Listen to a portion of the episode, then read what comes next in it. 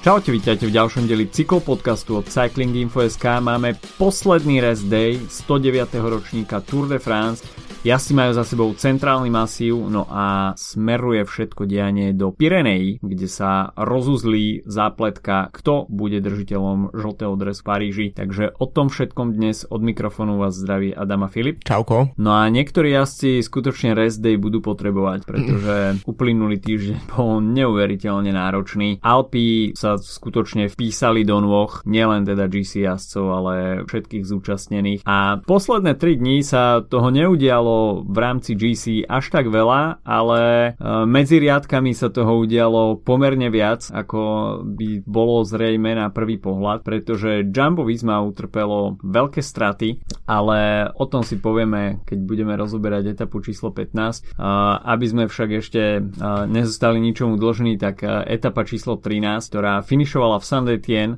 a toto bola pred štartom ročníka pomerne uh, dosť diskutovaná vec, že kedy sa šprintery dostanú opäť k slovu, uh, pretože tá prestávka uh, pre šprinterov bola dosť dlhá a avšak o to viac náročná, pretože museli sa dostať cez Alpy, aby vôbec sa mohli predviesť v ďalšom šprinte, v ďalšej šprinterskej koncovke. A nakoniec to nebola ani etapa číslo 13 finišom v San Etienne, pretože uh, najmä teda skvelou prácou v úniku, kde sa skutočne dostali ľudia, ktorí mali čo povedať. Filippo Gana, Mateo Jorgensen, Stefan Kung, Goal, Fred Wright, Matt Pedersen. Tak uh, toto bola v podstate šestica, ktorá uh, si to rozdala od etapové víťazstvo. V konečnom dôsledku bola aj na záver iba trojica. Ale videli sme takisto dosť zúfalú snahu uh, bike, týmu Bike Exchange, ktorý sa tam snažil na poslednú chvíľu potom ešte stiahovať tento únik a však mm, nikto im v tom nechcel pomôcť. Tak a to bolo, myslím si, že dosť zrejme, že nikto sa nebude aj s výhľadkou na ďalšie etapy príliš drať o, na to, aby sa podielal na stiahovaní tohto náskoku. V prípade treku to bolo úplne jasné, pretože Maca Pedersena mali vpredu a ostatné šprinterské týmy takisto nevideli nejakú mm, zvýšenú motiváciu v tom, aby plýtvali zbytočne silami, takže tá snaha bike i changeu nakoniec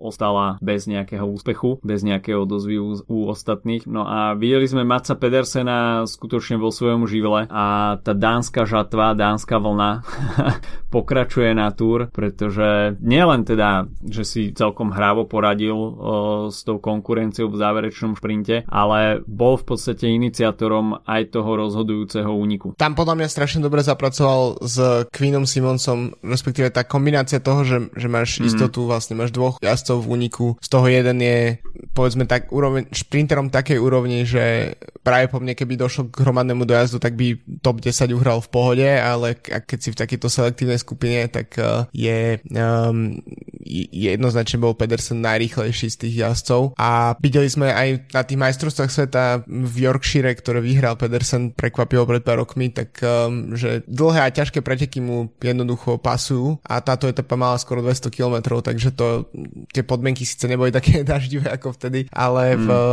Ale jedno, jednoducho je vidieť, že sú jazdci, ktorí si naozaj dokážu ako keby vy, vytriať zo seba maximum. Napríklad Kristof je jeden z nich, ktorý naozaj ako keby preferoval také, že čím ťažšie podmienky a čím viac iných jazdcov podpadáva, tak vtedy um, pôsobí sviežo. A myslím si, že pre Pedersena mm. je to naozaj zaslúžené a vydreté víťazstvo, pretože tam išiel, nešlo to iba, iba o to, že, že by si držal tú pozíciu a snažil sa, aby tá skupina dostala pokope, ale, ale stíhal tam vlastne a taký spolupracovali tam so Simoncom ešte predtým, ako teda on bol dropnutý a myslím si, že to bol absolútne abs- zaslúžený, zaslúžený deň pre, uh, pre neho. Je to taká zaujímavá situácia možno, lebo um, ten, toto predstava toho, že by to mohlo byť šprinterská etapa, podľa mňa, keď si pozrieš ten profil, tak pred takými 5-6 rokmi alebo bohe, kedy keď Cavendish s Kittelom a Greipelom si stredali výherné etapy a mali naozaj množstvo príležitostí počas troch týždňov vyhrať akúkoľvek etapu, uh, tak uh, by sme sa túto jednoznačne bavili o tom, že to je ten tranzitný deň, že to nie je deň pre šprinterov, mm. ale tým, že tých príležitostí bolo tak málo, ako si spomínal, vlastne ešte bude málo, mm-hmm. tak, tak vlastne tie týmy podľa mňa sa snažili s tým niečo urobiť už a v pretekoch a potom keď ten, ten unik proste bol dosť silný na to, aby to pre nich vlastne nemalo žiadny význam potom a zabalili to a myslím si, že tiež tam tomu v úvodzovkách napomohol aj pád uh, Caleba Juvena, ktorý um, bolo to v tejto etape, nie? Myslím, že uh, jeden z jeho proste nešťastných momentov, kedy, kedy mm. Caleb proste um, sa dostal do, v podstate myslím, chytil koleso svojho tímového kolegu v um, pri zakrute a ďalší pád a t- myslím si, že to je len také počarknutie tie nevydarené sezóny pre, sezóny pre Caleba Juvena. Takže myslím si, že to je niečo, čo úplne pochválo možnosti v podstate, pretože celý tým, ktorý, jeden tým, ktorý by mohol stíhať uh, veci, tak, uh, tak to pustil a v podstate to zostalo na ten únik. Myslím si, že ten výsledok tak korešponduje toho, že, že, že tie etapy pre šprinterov tam v podstate nie sú. Ja som napríklad s tým veľmi spokojný. Akože mi príde mi, že, že od čas, kedy, kedy, kedy sa nemôžeme spoliehať na to, že Sagan bude vyhrávať uh, klasické rovinaté šprinterské dojazdy, tak ako to bolo pred, neviem, 10, 8, 7 rokmi, tak uh, si v podstate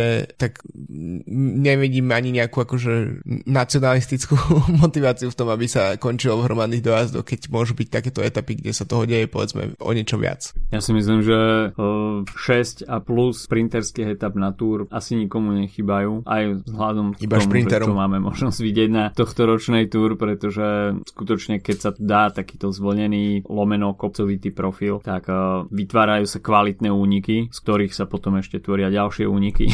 Takže uh, má to svoju kvalitu. Áno, z hľadiska GC sú to možno také trošku kľudnejšie dni, ale mm, GC nie sú nikdy asi kľudné dni. Povieme si aj o v etape číslo 15, pretože práve takéto na papieri tranzitné etapy, kde má veľkú šancu únik, tak uh, vznikajú veľké nepozornosti a môže to mať pre niektorých fatálne dôsledky vzhľadom na ich osobné ambície v GC. Ale Mats Pedersen ukazuje na tohto ročnej túr, že je skvelo pripravený, pretože už v tej úvodnej individuálnej časovke mal e, veľkú motiváciu dostať sa do žltého dresu. A tam to nakoniec nevyšlo, skončil tam 6. Na ďalší deň bol hneď tretí a, a ten posledný dánsky deň skončil 12. Takže pohyboval sa tam stále vpredu, potom mal takú menšiu od, uh, odmuku, ale uh, práve ten 13. deň mu enormne sadol, bol tam veľmi aktívny s Queenom Simonsom to tam skvelo zohrali. A myslím si, že aj takticky uh, Mats Pedersen to zahral veľmi dobre, pretože nechcel sa posledné kilometre spoliehať na to, že uh, OK, z tej skupiny, ktorá sa tam vyprofilovala, bol jednoznačne najrychlejší, ale nechcel so sebou ťahať Filipa Ganu alebo Štefana Kunga do posledných kilometrov a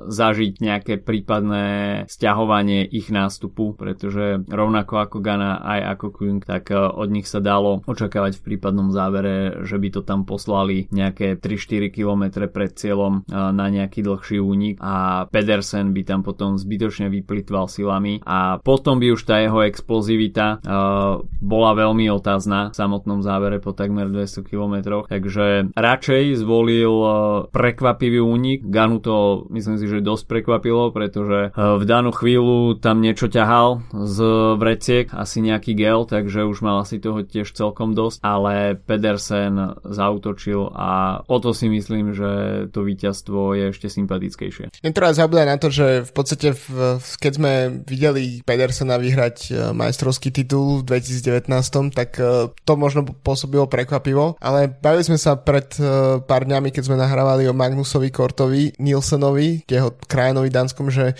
tiež tých hmm. víťazstiev nie je nejaké obrovské množstvo, ale tá váha, ktoré majú, tak je obrovská. V podstate pri Pedersenovi je to veľmi podobné. V podstate odkedy vyhral majstrovský titul, tak stihol vyhrať už Henvel Game, Kurne, um, etapu na Paríž Nice, teraz etapu na Tour de France a popri tom ešte niekoľko víťazstiev na uh, pretekoch ako Bing Bang Tour alebo um, okolo Norska. Čiže je to, tá váha tých, tých, tých víťazstiev je, keď si k tomu prirátaš konečne nejakú etapo, etapové víťazstvo na Grand Tour, tak je, tak je veľmi veľká a myslím, že to je také špecifikum, že um, týchto, také, tohto typu vlastne jazdcov. No, ale tiež, čo si myslím, že je veľmi taký dobrý návod, podľa mňa aj pre, uh, ak ešte nás čakajú nejaké povedzme tranzitnejšie etapy a nie zrovna najťažšie Pireneje, aké budú, tak je naozaj tá, tá mať jedného rýchleho jazdca úniku a zároveň tímového kolegu, že proste v dvojici takto to tam spraviť, tak je, tak, tak podľa mňa jedna z, zvyšuje to tú možnosť úspechu. Hoci videli sme potom v etape mm. číslo, číslo 14, e, že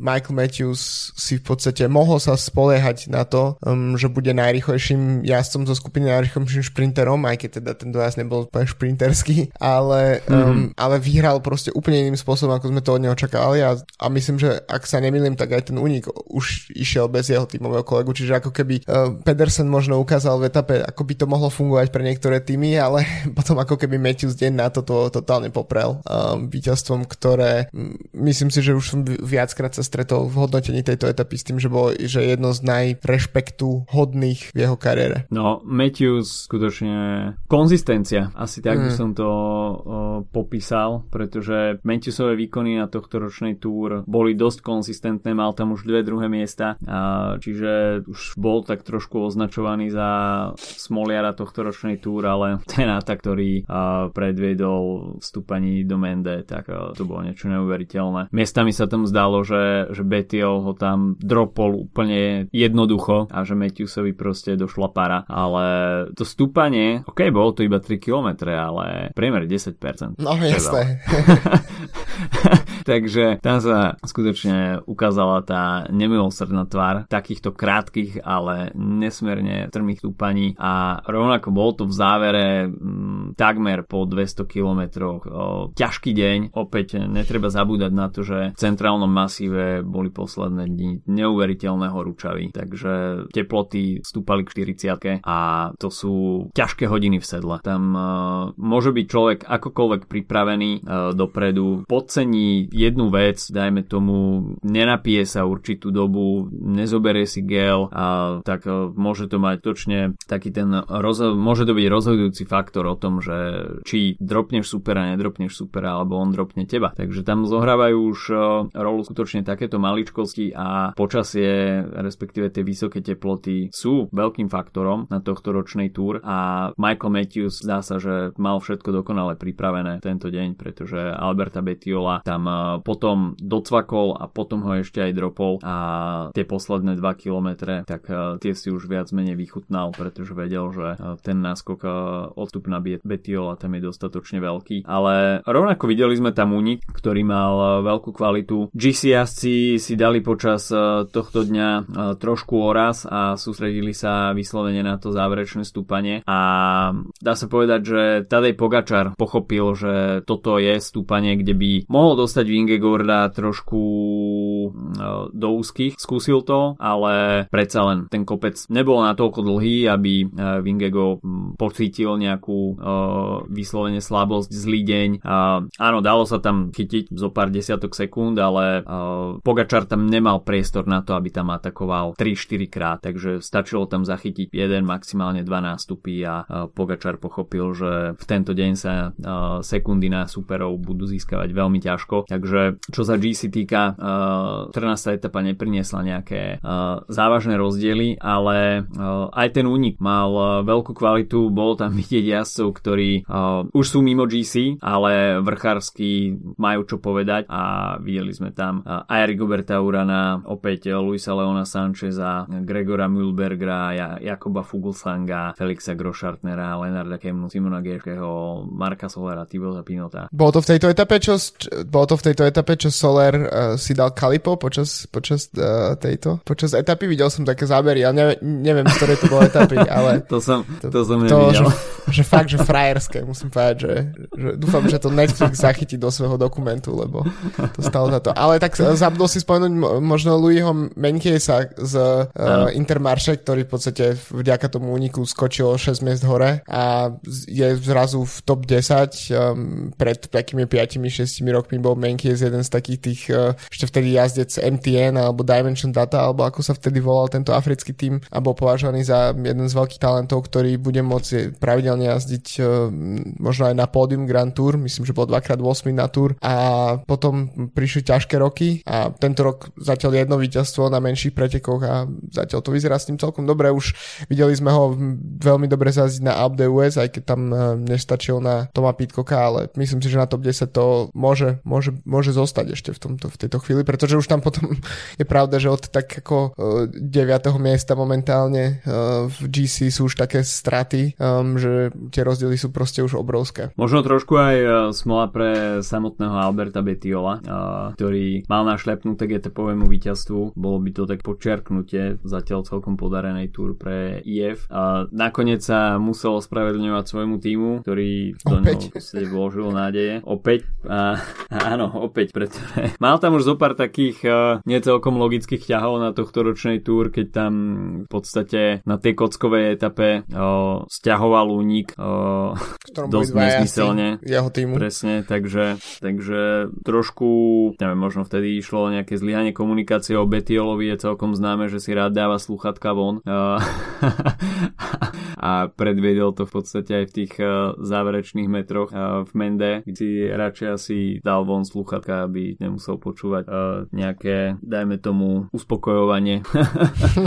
od uh, z, od Steamového auta, takže Alberto Betiol opäť e, to nevyšlo v tejto etape, ale Michael Matthews dlhšiu dobu uh, sme ho nevideli v podstate v nejakej výťaznej forme. Uh, tento rok vyhral jednu etapu v Katalánsku, ale od Matthewsa sme boli zvyknutí, že vyhrával viacej pretekov a dá sa povedať, že po tom prestupe do Bike Exchange nezaznamenal zatiaľ nejaké um, úplne oslnivé výsledky a na Tour de France išlo o prvé víťazstvo po 5 rokoch vôbec Takže skutočne Matthews, ktorý býval pred pár rokmi označený za takého najväčšieho konkurenta Petra Sagana v tom boji o zelený dres, tak posledné roky mu unikali tie možnosti víťazstva etapy na Tour de France a 5-ročná odmlka, ktorá je dosť dlhá na jasa jeho kvalit, nakoniec bola zlomená. Ono, ja si myslím, že je to o uvedomení si toho, že kde sa momentálne ako jazdec nachádza. Um, Matthews má, je už v podstate veterán, by som povedal aktuálne, hmm. ale je e, sám asi už dobre vie, že tie, v tých čistých šprinterských dojazdoch už to nebude fungovať tak, ako to fungovalo niekedy pred pár rokmi a že éra proste Fanderpoola a Fanarta tak neprospieva jazdcom ako je Matthews a Sagan a v podstate celej tejto hmm. generácii jazdcov uh, spred pár rokov, tak treba to skúšať inak a trošku mi to pripomenulo takú tú jednu z lepších chvíliek post-covidového Sagana a to bolo Giro v 2020, kedy mal takéto mm. dlhé solo na, na Gire, vyhral etapu, tak v podstate trošku taká situácia, že uvedomenie si toho, že nemá asi ani zmysel sa až tak nejaké, že púšťať bezľavo do tých, e, do tých čistých šprintov, um, dokonca umetiu sa možno ešte menej ako u Sagana a treba to skúšať inak, a, ale je to jednoznačná ukážka toho, že stále to môže fungovať a keď to funguje na najvyššom fóre, akým je v podstate Tour de France, tak to musí fungovať aj v iných pretekoch. Takže je to, je to naozaj možno trochu, trochu ukážka toho, ako môžu jazdci povedzme v druhej polovici svojej kariéry narábať s tým, ako fungujú a ako, ako ešte prísť k tým víťazstvám, ktorý už možno nebude toľko ako kedysi, ale stále nejaké prídu. No a skôr než sa dostaneme k etape číslo 15, ktorá bola z hľadiska e, tých medziriadkových informácií o boji o žltý dres v treťom týždni, tak e, dáme priestor partnerovi nášho podcastu, ktorým je Slovenská pražiareň kávy Kofeín SK. Cyklopodcast počas Tour de France ti prináša Slovenská pražiareň kávy Kofeín. Tour patrí neodmysliteľne k letu. A čo sa deje počas leta? Praží nám všetkým na hlavu. No s Petrom Sabom z Kofeín SK sme sa bavili o tom, aký vplyv má na kávu jej čerstvosť a praženie. My pražíme tak veľmi laicky nazvané, že svetlo a tmavo, kým svetlé praženie je lepšie na filtrovanú kávu, na cold brew, tmavé praženie je lepšie na espresso. To svetlé praženie je preto dobre, pretože pražíme tú kávu tak, aby sacharidy v zrne boli otvorené, sladké, tá káva je naozaj že plná chuti, sladká, aj ovocná znamená, porúčam takúto kávu pripravovať cez filtre, čiže V60, Aeropress a tak ďalej, alebo teda teraz v lete máme veľký hit Cold Brew, máme takú nádobu, predávame ju, volá sa, že Hario Mizudashi, to je nejakých 19-20 eur stojí nádoba, nasypeš si tam pomletú kávu, naleješ tam studenú vodu a dáš do chladničky, dajme tomu na 16 hodín, na ďalší deň vyberieš a máš e, pol litra studenej kávy. Ak má rád niekto nápoj, tak si do toho môže dať, že trošku citrón, trošku cukru a to je úplne mega nápoj nápoj, takže energy drink uh, prírodný. Každému novému zákazníkovi príde na mail 3 eurový zľavový kupón na objednávku. Zároveň každý registrovaný kavičkár má navždy a automaticky zľavu 5% na každý nákup. Mimochodom, na Slovensku pražená káva od Kofeín je zasielaná aj do Česka. Ešte raz adresa e-shopu je www.kofein.sk teda cofein s dvoma F a dvoma E. OK, takže toľko malá kávová prestávka s našim eh, partnerom podcastu počas Tour de France. No a poďme sa pozrieť na etapu číslo 15 a možno viac ako uh, Jasper Philipsen, ktorý uh, vyhral etapu po dlhom, dlhom uh, čakaní na hromadný dojazd uh, v 109. ročníku Tour, tak uh, zaujali viaceré veci a to uh, na tú etapu už nenastúpil Primož Roglic, ktorý samozrejme po tom, čo sa Jonas Vingego stal uh, jednoznačným lídrom týmu Jumbo Visma, tak uh, odstúpil uh, z Tour de France s tým, že sa bude pripravovať na Vueltu, ktorú sa pokusí ovládnuť po štvrtýkrát v rade. Uh, ale ako keby uh, Insta Karma zasiahla a Jumbo Visma skončilo na zemi počas e, tejto etapy viackrát. E, Steven Kruiswijk, tak e, ten sa v podstate po svojom páde ani nejak neunúval nasadnúť na bicykel, pretože tam asi bolo úplne jasné, že kľúčna kosť nebude ďalej spolupracovať a teda zobrali si ho do parády oficiálni lekári Tour a samozrejme jeho púť na Tour skončila. No ale čo čert nechcel, tak tiež Benot sa takisto ocitol na zemi, no a za ním bol práve Jonas Vingego, ktorý uh, tiež spadol. Hoci teda uh, Beno tam uh,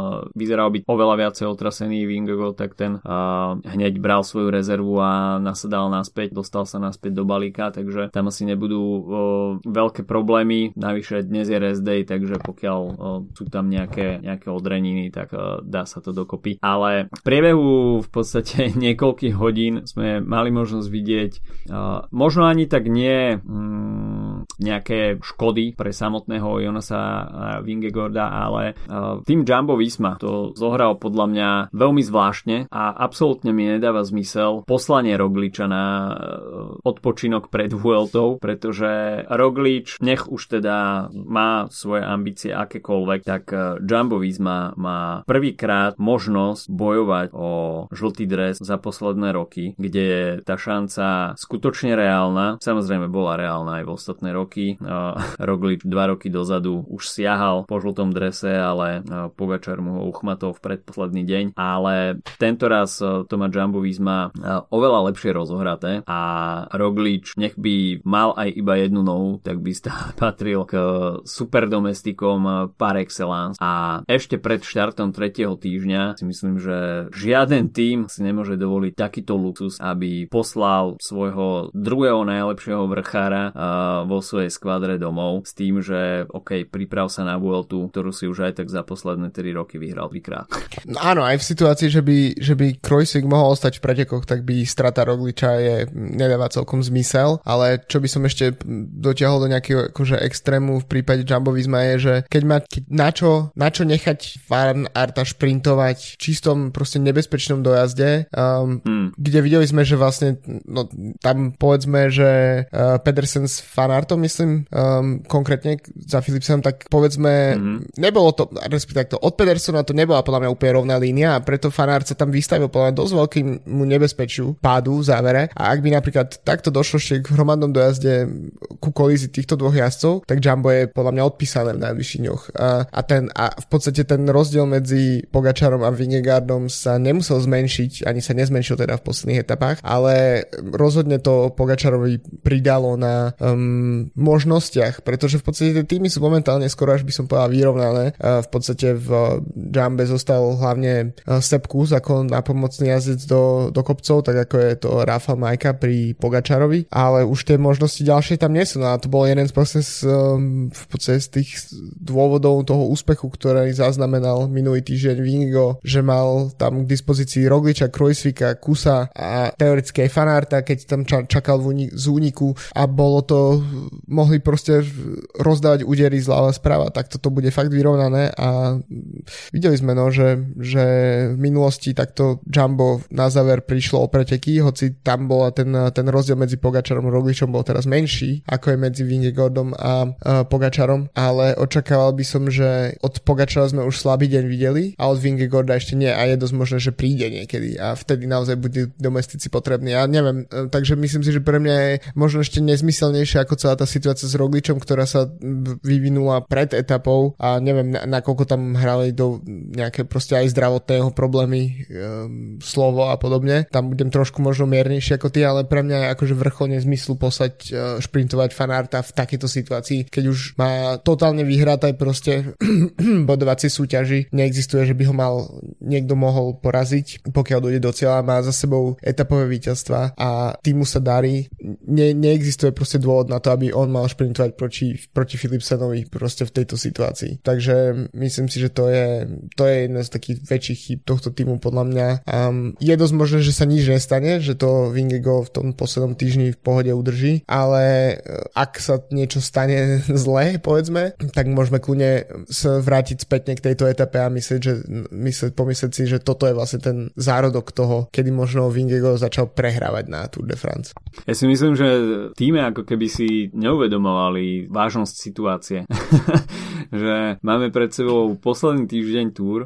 Pogačár už teda jeden zlý deň mal. Myslím si, že namotivovaný je neuveriteľne. Mm. A potom, čo sme si už nejak zvykli, že Pogačár bude kráľovať na túr najbližšie roky a že ten žltý dres je vyarendovaný pre ňo a už nejakým spôsobom tá mánia okolo Pogačara začala byť taká trošku otravná, tak myslím si, že v rámci tej filozofie, že ľudia nefandia športovcom, ktorí vyslovene dominujú, tak uh, tento raz si myslím, že ľudia začnú fandiť Pogačarovi znova, pretože nemá žltý dres, má pomerne veľkú stratu a tá motivácia vyzlieť z Vingegolda je pomerne veľká, takže bude mať naklonených aj ľudí na svoju stranu, takže toto je ďalší faktor, ktorý treba vziať do úvahy. Samozrejme na ceste budú rozhodovať nohy, ale predsa len uh, tieto psychické hry hrajú veľkú rolu. No a Jumbo Visma pre mňa, OK, to, že R- Pogačara vidíme šprintovať uh, v každej etape, tak na to sme si už zvykli. Hm. Vôbec sa divím, že prečo sa nezapojil včera do toho hromadného dojazdu.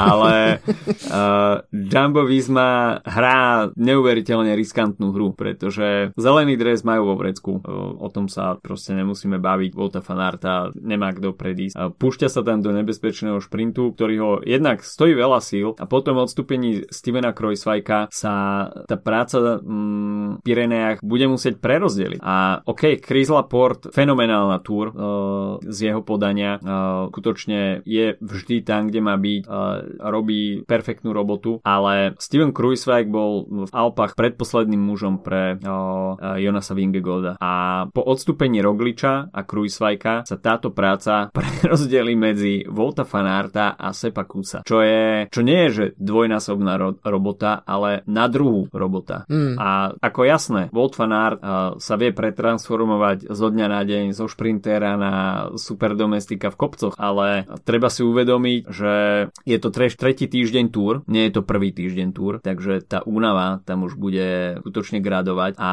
to, že Sepku sa proste prilepí ako suchý zips na Jonasa Vingegoda, tak uh, tomu verím. Ale Volt van Aert, tak uh, ten si myslím, že je veľmi otázny. A hoci teda ani UAE nemá už e, po ruke nejaký úplne vrchársky super tým pre Tadeja Pogačara, tak stále si myslím, že e, trojica Soler, McNulty a Majka je momentálne na tom lepšie ako dvojica Sepkus a Volt Fanár, takže Tadej Pogačar bude mať určitú tímovú výhodu posledný týždeň a som zvedavý, že či to zlomí Jonasa Vingegolda, pretože Pogačar si myslím, že už uh, cíti krv a pôjde, pôjde po Vingegoldovi. Sám som veľmi zvedavý, pretože Vingego zatiaľ pôsobí, že OK, nič sa nedeje, to sebavedomie jeho je pomerne dosť veľké, ale až výškové metre v Pirenejach ukážu, že ako na tom v skutočnosti je a ako je na tom jeho dosť značne okresaný podporný tým. Áno, ale zase tiež 2 minúty 22 je,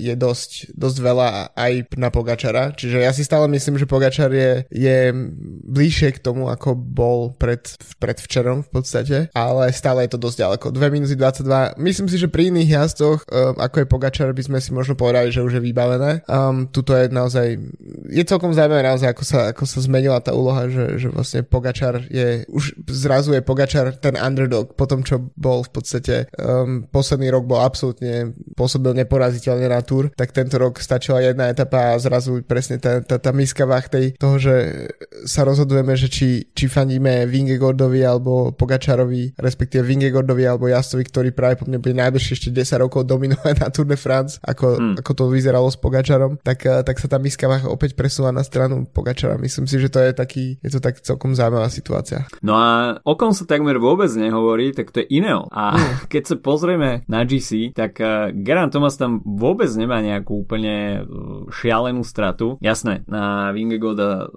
stráca 2 minúty 43, ale na Pogačara je to 20 sekúnd, čo skutočne nie je veľa. A Ineos má k sebe má k dispozícii ešte celý 8 členný tým a kto je väčší turbodiesel ako Geraint Thomas, ktorý proste dropneš ho, ale za 2 minúty ho máš naspäť. A myslím si, že pokiaľ by prišlo k nejakej intenzívnejšej prestrelke medzi Vingegaardom a Pogačarom, tak by z toho mohol práve ťažiť Geraint Thomas, pretože OK, možno na celkové víťazstvo to stačiť nebude, pretože tie takmer 3 minúty je celkom dosť, musel by tam on iniciovať nejaký atak, alebo by sa proste muselo niečo stať nepredvídateľné, aby uh, sa Geraint Thomas dokázal osamostatniť, ale až je niekto z tejto trojice, kto sa môže spoliehať na záverečnú časovku, tak je to práve Geraint Thomas, ktorý patrí k veľmi konzistentným časovkárom a tam by mohol získať čas aj na Tadea Pogačara, myslím si. Takže Geranta Tomasa netreba úplne vylúčovať z hry, pretože podáva zatiaľ veľmi konštantné výkony a neukázal absolútne nejakú žiadnu explozivitu, čo možno nemusí byť úplne známka jeho slabosti, pretože OK, Pogačar a Vingego, tak uh, to je taká mladá, ešte nevybúrená krv, ale predsa len Gerant Thomas uh, už vyhral Tour de France a je to neuveriteľne skúsený jazdec. Uh, až by sme sa bavili o tímových skúsenostiach v rámci Grand Tour, tak momentálne nie skúsenejšieho týmu ako je Ineos a myslím si, že Dave Brailsford určite vie ušiť efektívnu taktiku na záverečný týždeň s tým, že by Gerant Thomas ešte predsa len mohol úplne z pozadia, keď sa o ňom takmer vôbec nerozpráva prekvapiť. Tých skúseností v tom týme je veľa, jasné. Aj, um, myslím si, že to je práve to, čo je na, na Tomasovi tak sympatické na tejto túre, že naozaj on pôsobí ako taký starý, taký starý pes, ktorý proste nechá tie šteniatka tam sa blázniť vpredu. Nechá sa kľudne dropnúť, ale pôjde pod, pod